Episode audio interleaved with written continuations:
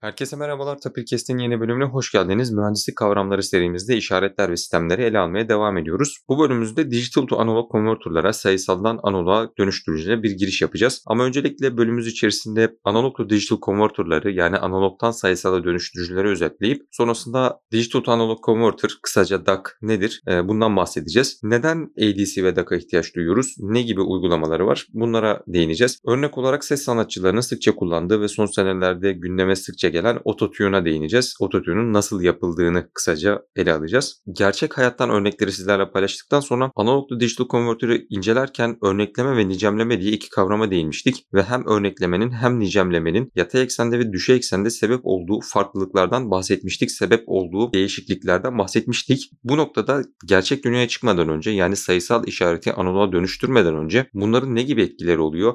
DAC bunlarla nasıl başa çıkıyor? DAC'ın bunlarla başa çıkabilmek için nasıl bir tasarıma sahip olması lazım? Bunlara değiniyoruz. Temel olarak DAC'ın gerçekleştirdiği işlemi interpolasyon olarak adlandırıyoruz ve aslında diğer bütün işlemleri DAC'a gitmeden önce yapmamız gerektiğinden bahsettikten sonra DAC transfer fonksiyonuna değinip ilerleyen bölümlerde nelerden konuşacağız? Bunlara atıf yaparak bölümümüzü sonlandırıyoruz. Keyifli dinlemeler dileriz.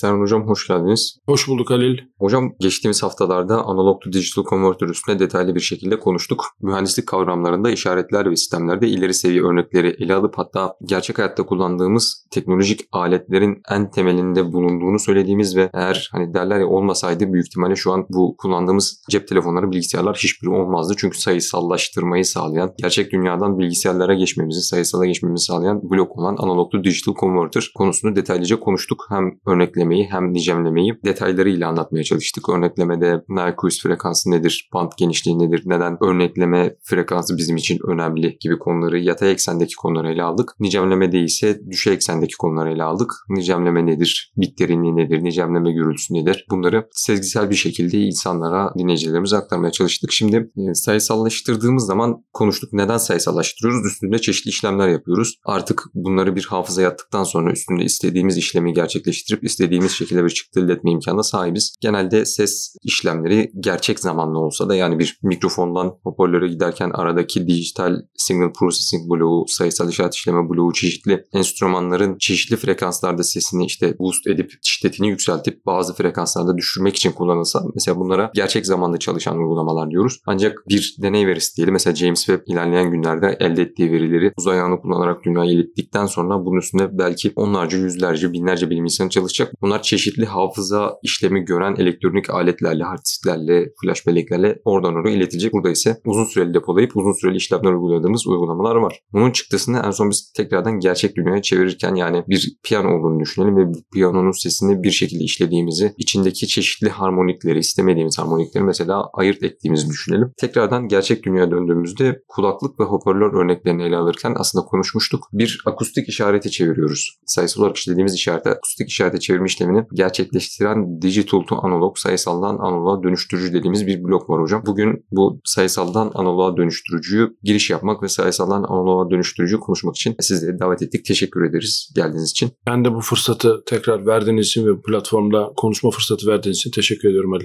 Biz teşekkür ederiz hocam. Şimdi hocam ben girişte önceki bölümlerimizi özetleyip şu an neden böyle bir şey konuşuyoruz özetlemeye çalıştım. Derslerde genelde analog to digital converter'ı aynen podcast yaptığımız gibi oldukça detaylı bir şekilde işliyoruz. Çünkü oradaki hem örnekleme hem nicemleme kuramları matematiksel olarak bahsetmiş olduğunuz uç noktalara gidiyor ve ilgi kuramının temellerine gidiyor. Digital to Analog Converter ise biraz daha pratik uygulama olarak bahsedilen ve özellikle interpolasyon konusunun gündeme geldiği, interpolasyonun işlendiği bir konu olarak hatırlanıyor genelde öğrenciler tarafından. DAC dediğimizde bunu kafamızda canlandırmamız gereken şey nedir hocam? Yani buradaki temel fiziksel ve matematiksel bağlantıları bir açıklayabilir misiniz? Şimdi aslında özetlerken analogta digital converter'ı analogtan sayısala dönüştürücüyü çok temelde bunu bir kutu gibi düşünürsek dijitalden de analoga dönüştürücü analogla dijital arasında bir kısa devre olsaydı doğrudan analogdan gelen sayısala çevrilmiş verinin kısa devre üzerinden sayısal halden tekrar analoga dönüştürüldüğü ideal bir tersinir işlem kutusu olarak düşünülebilirdi. Hani insanların zihninde canlanabilmesi için matematiksel olarak böyle bir kutunun varlığından mühendislik uygulaması olarak bahsetmek istediğimizi beyan edebiliriz. Yani fiziksel dünya dünyadaki bir olgunun bilgisayar belleğindeki temsilini oluşturan ADC dediğimiz kutunun yaptığı işlemin fiziksel dünyaya geri döndürülmesini sağlayan tersinir kutu. Şimdi tabii böyle söyleyince insanın aklına şu geliyor. Yani neden dediğiniz gibi fiziksel dünyada olanı alıp çevirip tekrar oraya geri veriyorsunuz? Aslında sen de güzel bahsettin. Yani genelde o fiziksel dünyada olanı alıp olduğu gibi yapmak istemiyoruz yani. Artık değiştirmek istiyoruz, dönüştürmek istiyoruz. İçerisinden bilgi çıkartmak istiyoruz. Belki bilgi eklemek istiyoruz. Belki dönüştürmek istiyoruz. Bir şeyler yapmak istiyoruz. Dolayısıyla o kısa devre dediğim şeyin içerisinde aslında bilgisayarın kendisi var. İşaret işleme algoritmadan çalıştığı yer var. Peki gözümüzde canlandırılması açısından ne diyebiliriz? Aslında seninle daha önce de çektiğimiz podcastlerde de çokça bahsettik. Uçta bulunan terminallerin mikrofon ve hoparlör olduğu durumda işte asıl işi yapan iki şey bunların simetrikte olan durumları. Mikrofon için analog to digital converter, hoparlörün de hemen öncesinde gerçek dünyaya çıkmadan önce asıl işi yapan kısım dijitalden analoğa çevirici ya da sayısaldan analoğa çevirici diyebiliriz. Daha da gözümüzde canlanması için hani bunu nasıl ifade ederiz dediğimizde yine senin vermiş olduğun aslında örneğe gitmek istiyorum. Banka hesabında bulunan işte sayıyı evet. noktadan sonra bizim şu anki para birimimizde bir kuruş çözünürlüğümüz var. E, ve işte biz bir kuruş üzerinden ve bunun tam katları üzerinden işler yapıyoruz. Siz bankada gördüğünüz şey sanki fiziksel dünyadaki paranın ATM'ye yatırıldıktan sonra oradaki ekranda gördüğünüz sayı. Yani işte elimde bir 10 lira vardı ve ben 10 lirayı ATM'ye verdikten sonra fiziksel dünyadaki 10 lirayı artık bir sayıyla temsil etmiş oldum ve orada bir 10 sayısını görüyorum. 10.00. ATM'lerde herhalde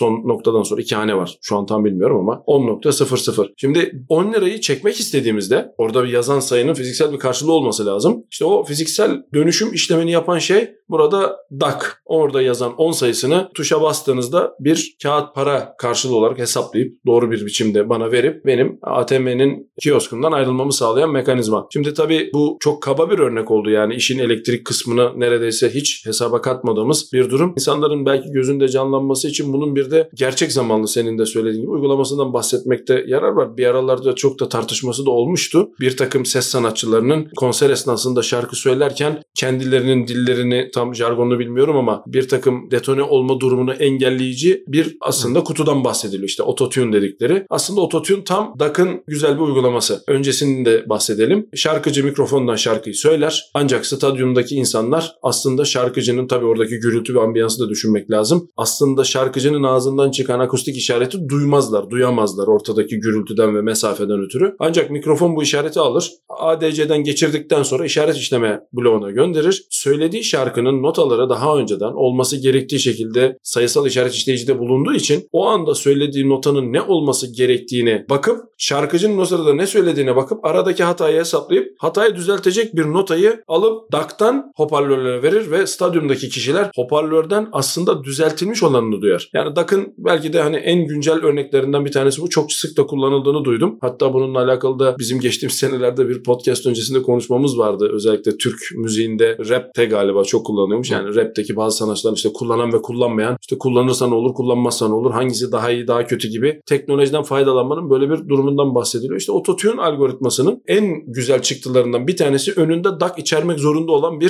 işaret işleme bloğu. Yani ototune algoritmanız olabilir ancak bunun nasıl çalıştığını insanlara anlatabilmeniz için bunun bir DAC'tan geçmesi gerekiyor. Çünkü fiziksel dünyaya bu çıktıyı vermeniz gerekiyor. İşte fiziksel dünyaya bu çıktıyı olması gerektiği gibi ya da bizim istediğimiz biçimde vermesini sağlayan fiziksel dünyaya çeviriciye digital to analog converter ya da sayısaldan analoğa dönüştürücü diyebiliriz. Örnekler muhtelif. Gözümüzde canlanması için bir tane elektrik dünyasından olmayan e, ATM örneğini verdim. ADC'de çok sıkça bahsetmiştik. E, ancak bir de gerçek zamanlı uygulamasından da bahsetmek istedim Ali. Hocam şimdi konuşmamızın ilk başlarında bu analog to digital converter ve digital to analog converter'ın analogtan sayısala dönüştürücü ve sayısaldan analoğa dönüştürücünün peş peşe bağlanması durumunda soldan giren gerçek dünyadan aldığımız ölçümlerin sağdan sayısala dönüştürüldükten sonra üstüne herhangi bir işlem yapılmadan tekrardan analoğa gerçek dünyaya çıkartıldığından bahsettiğiniz buna örnek olarak da sanırım verebileceğimiz şey belki de o sizin bahsetmiş olduğunuz ototune gibi işaret işlem uygulamaları çalışmadan önce cami müezzininin kullanmış olduğu mikrofonun verebiliriz belki doğrudan sesinin yükseltilerek hoparlörden çıkartılması. Gerçi orada da arada ilginç cihazlar var sanırım bir şeyler yapıyorlar da direkt mikrofon ve hoparlör yani. Ee, şimdi bu işlemi gerçekleştirirken ancak arada bizim daha önceki bölümlerde konuştuğumuz örnekleme ve nicemleme sırasında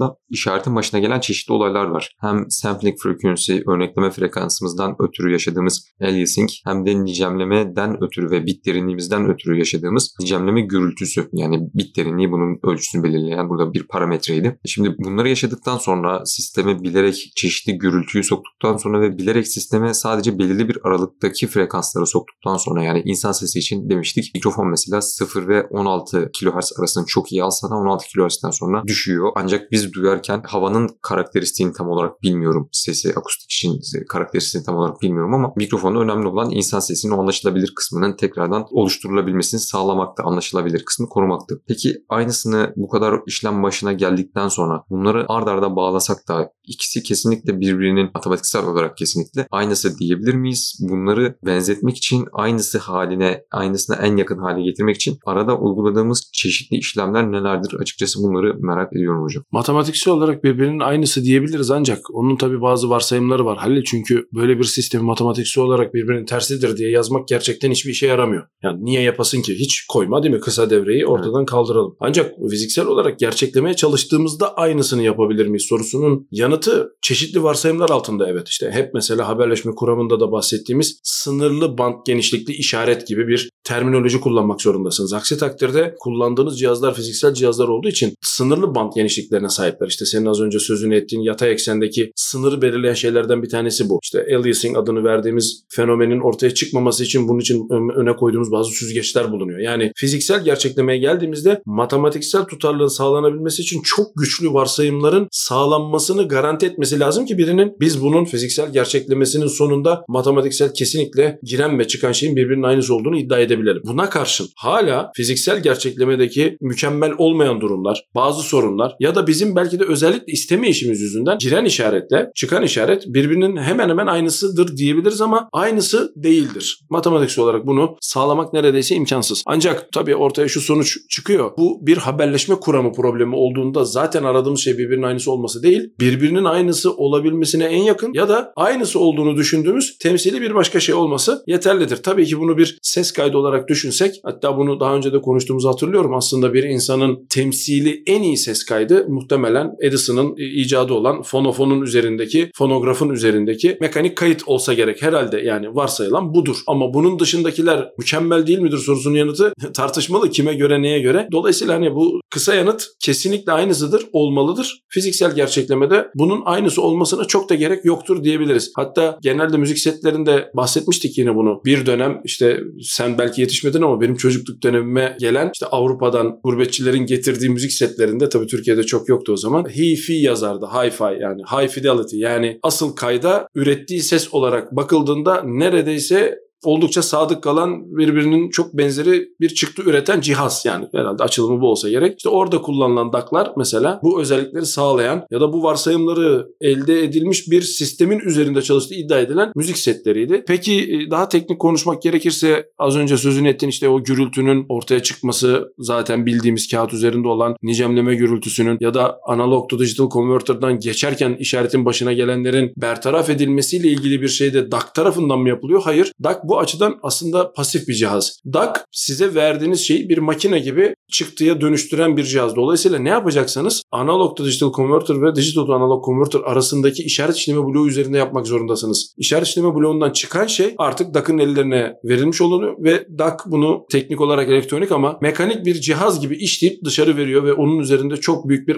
açık konuşmak gerekirse bir şey yok. Aslında istemediğimizde bir şey. Bu sefer çünkü DAC'ın tasarımını zorlaştırmış, sofistike hale getirmiş ve pahalı hale getirmiş oluyorsunuz. O yüzden bütün yükü DSP bloğuna yani ADC ve DAC arasında bulunana yükleriz ki iki taraftaki tasarımı olabildiğince komponent bazında ya da fiziksel gerçekle, gerçekleme bazında olabildiğince asgari tutarla, asgari maliyetle gerçekleyebilelim. Yani dolayısıyla söz, sözün kısası şu oldu Halil. DAC için bunu söylemek aslında çok anlamlı değil. DAC olabildiğince basit bir cihaz olması lazım. Ama DAC'ın bu basitlikte istediğimiz çıktığı verebilmesi için onun öncesindeki DSP bloğunun çok kuvvetli bir cihaz olması gerek. Bu noktada zaten aynısı olmasını istemediğimiz için böyle araya sayısal işaret işleme bloklarını sokuyoruz. Ancak arada işlediğimiz daha önce analog to digital converter'da işlediğimiz örnekleme ve nicemlemenin etkilerini tekrardan gündeme getirmek için bunu sormak istemiştim. E, şimdi hocam interpolasyon dedik yani sayısal olarak insanların aklında büyük ihtimalle o borsa grafikleri canlanırsa ya da noktalarla çizilmiş çeşitli grafikler canlanırsa daha önce Excel'de ya da başka bir yerde de çizdirilmiş olabilir. Yani borsada mesela yarım saatte bir belirli bir paranın değeri alınıyor ve bunu büyük ölçekte baktığınızda sanki sürekliymiş gibi görüyorsunuz. Ancak yaklaştığınız zaman ses kaydı için aynı söylemiştik. Küçük noktalardan oluşuyor. Bir ses kaydını şu an aldığımız kaydı biz hoparlörden çıkartırken iki örnek arasında sesin nasıl değiştiğini analog olarak mutlaka bir modellememiz, buna uygun elektrik işaretini hoparlör dediğimiz o elektriği mekanik olarak havadaki titreşimi sağlayan ve basınç etkisiyle akustik işareti oluşturan sisteme dönüştüren hoparlöre vermemiz gerekiyor. Buradaki interpolasyonda mesela nicemleme için konuşmuştuk. Farklı tekniklerimiz vardı. Bazı kısımlarda daha fazla bit derinliği kullanırken bazı kısımları daha loosey bir şekilde yapabiliyorduk. Buradaki interpolasyonda ne tarz farklılıklar karşımıza çıkıyor acaba? Gerçek dünya tam çıktığımız anda çıkmadan önce sanırım bu interpolasyon olayını gerçekleştiriyoruz. Şimdi kısa yanıt şu en basit yöntemi tercih ediyoruz. O da senin de az önce söylediğin gibi elimizde iki tane yatay eksene yerleştirilmiş düşey çubuk olsa ve biz bunlardan sürekli bir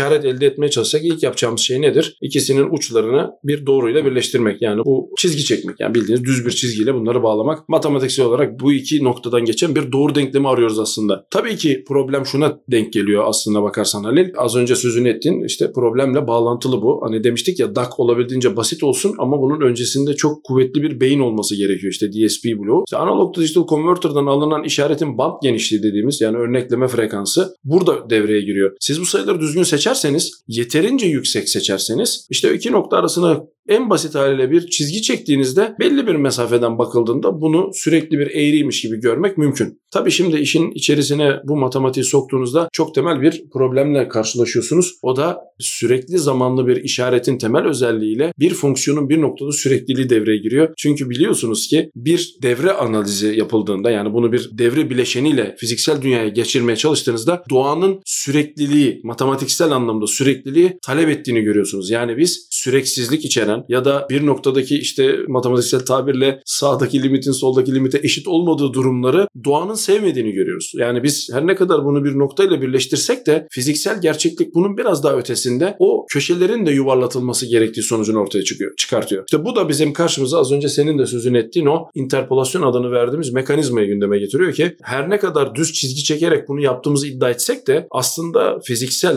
kurallar gereği, doğanın kendi yapısı gereği orada gerçekten bir fiziksel çizgi çekilmiyor. Fiziksel çizgiye, e, düz çizgiye çok yakın aslında daha yuvarlatılmış bir interpolasyon yapılıyor. Bunu da ne sağlıyor?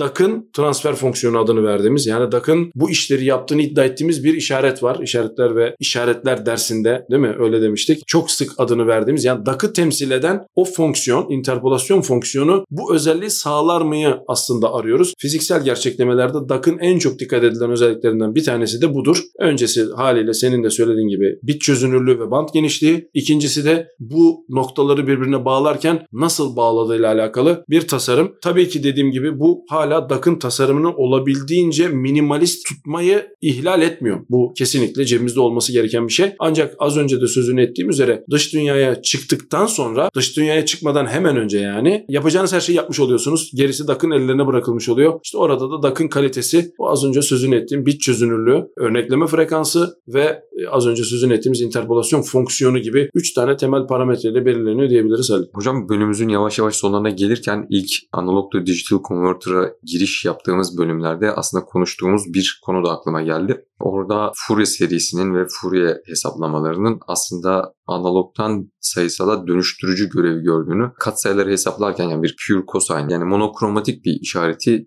Fourier katsayılarını hesaplamaya çalıştığımızda eğer işaret gerçekse işte simetrik olarak sağ tarafta ve sol tarafta pozitif frekansta ve negatif frekansta iki katsayı elde ediyoruz ve artık kosine'ı iki katsayıyla temsil edebiliyoruz diye e, konuşmuştuk. Şimdi DAC ise anlattıklarınızdan anladığım kadarıyla interpolasyon ve diğer işlemleri göz önünde bulundurduğumuzda bu iki katsayıdan tekrardan bizim o monokromatik işareti elde etmemizi sağlayan blok yani bir tarafta analiz yapıp katsayıları hesaplarken DAC ise bu analizden tekrardan sentez yapıp bizim elimize gerçek dünyada var olan işareti sağlıyor. Bize bu çıktığı veriyor. İlerleyen bölümlerde bu analog to digital converter'dan DAC'a geçerken o araya kattığımız çeşitli gürültüleri DAC'ın nasıl bir işareti istediğini daha doğrusu bu şekilde söyleyebiliriz diye düşünüyorum. Yani DAC'a vereceğimiz işaretin karakteristikleri ne olmalı ve analog to digital converter'ın ya da aradaki başka blokların sebep olduğu etkileri hemen DAC'a çıkmadan önce arada nasıl kaldırıyoruz, nasıl filtre ediyoruz ya da nasıl işlemlerle, işaret işleme teknikleriyle bunların üstesinden geliyoruz. Bunları konuşacağız hocam. Katıldığınız için teşekkür ederim. Ben teşekkür ederim Halil'in fırsatı verdiğiniz için. Herkese iyi haftalar dileriz. Görüşmek üzere.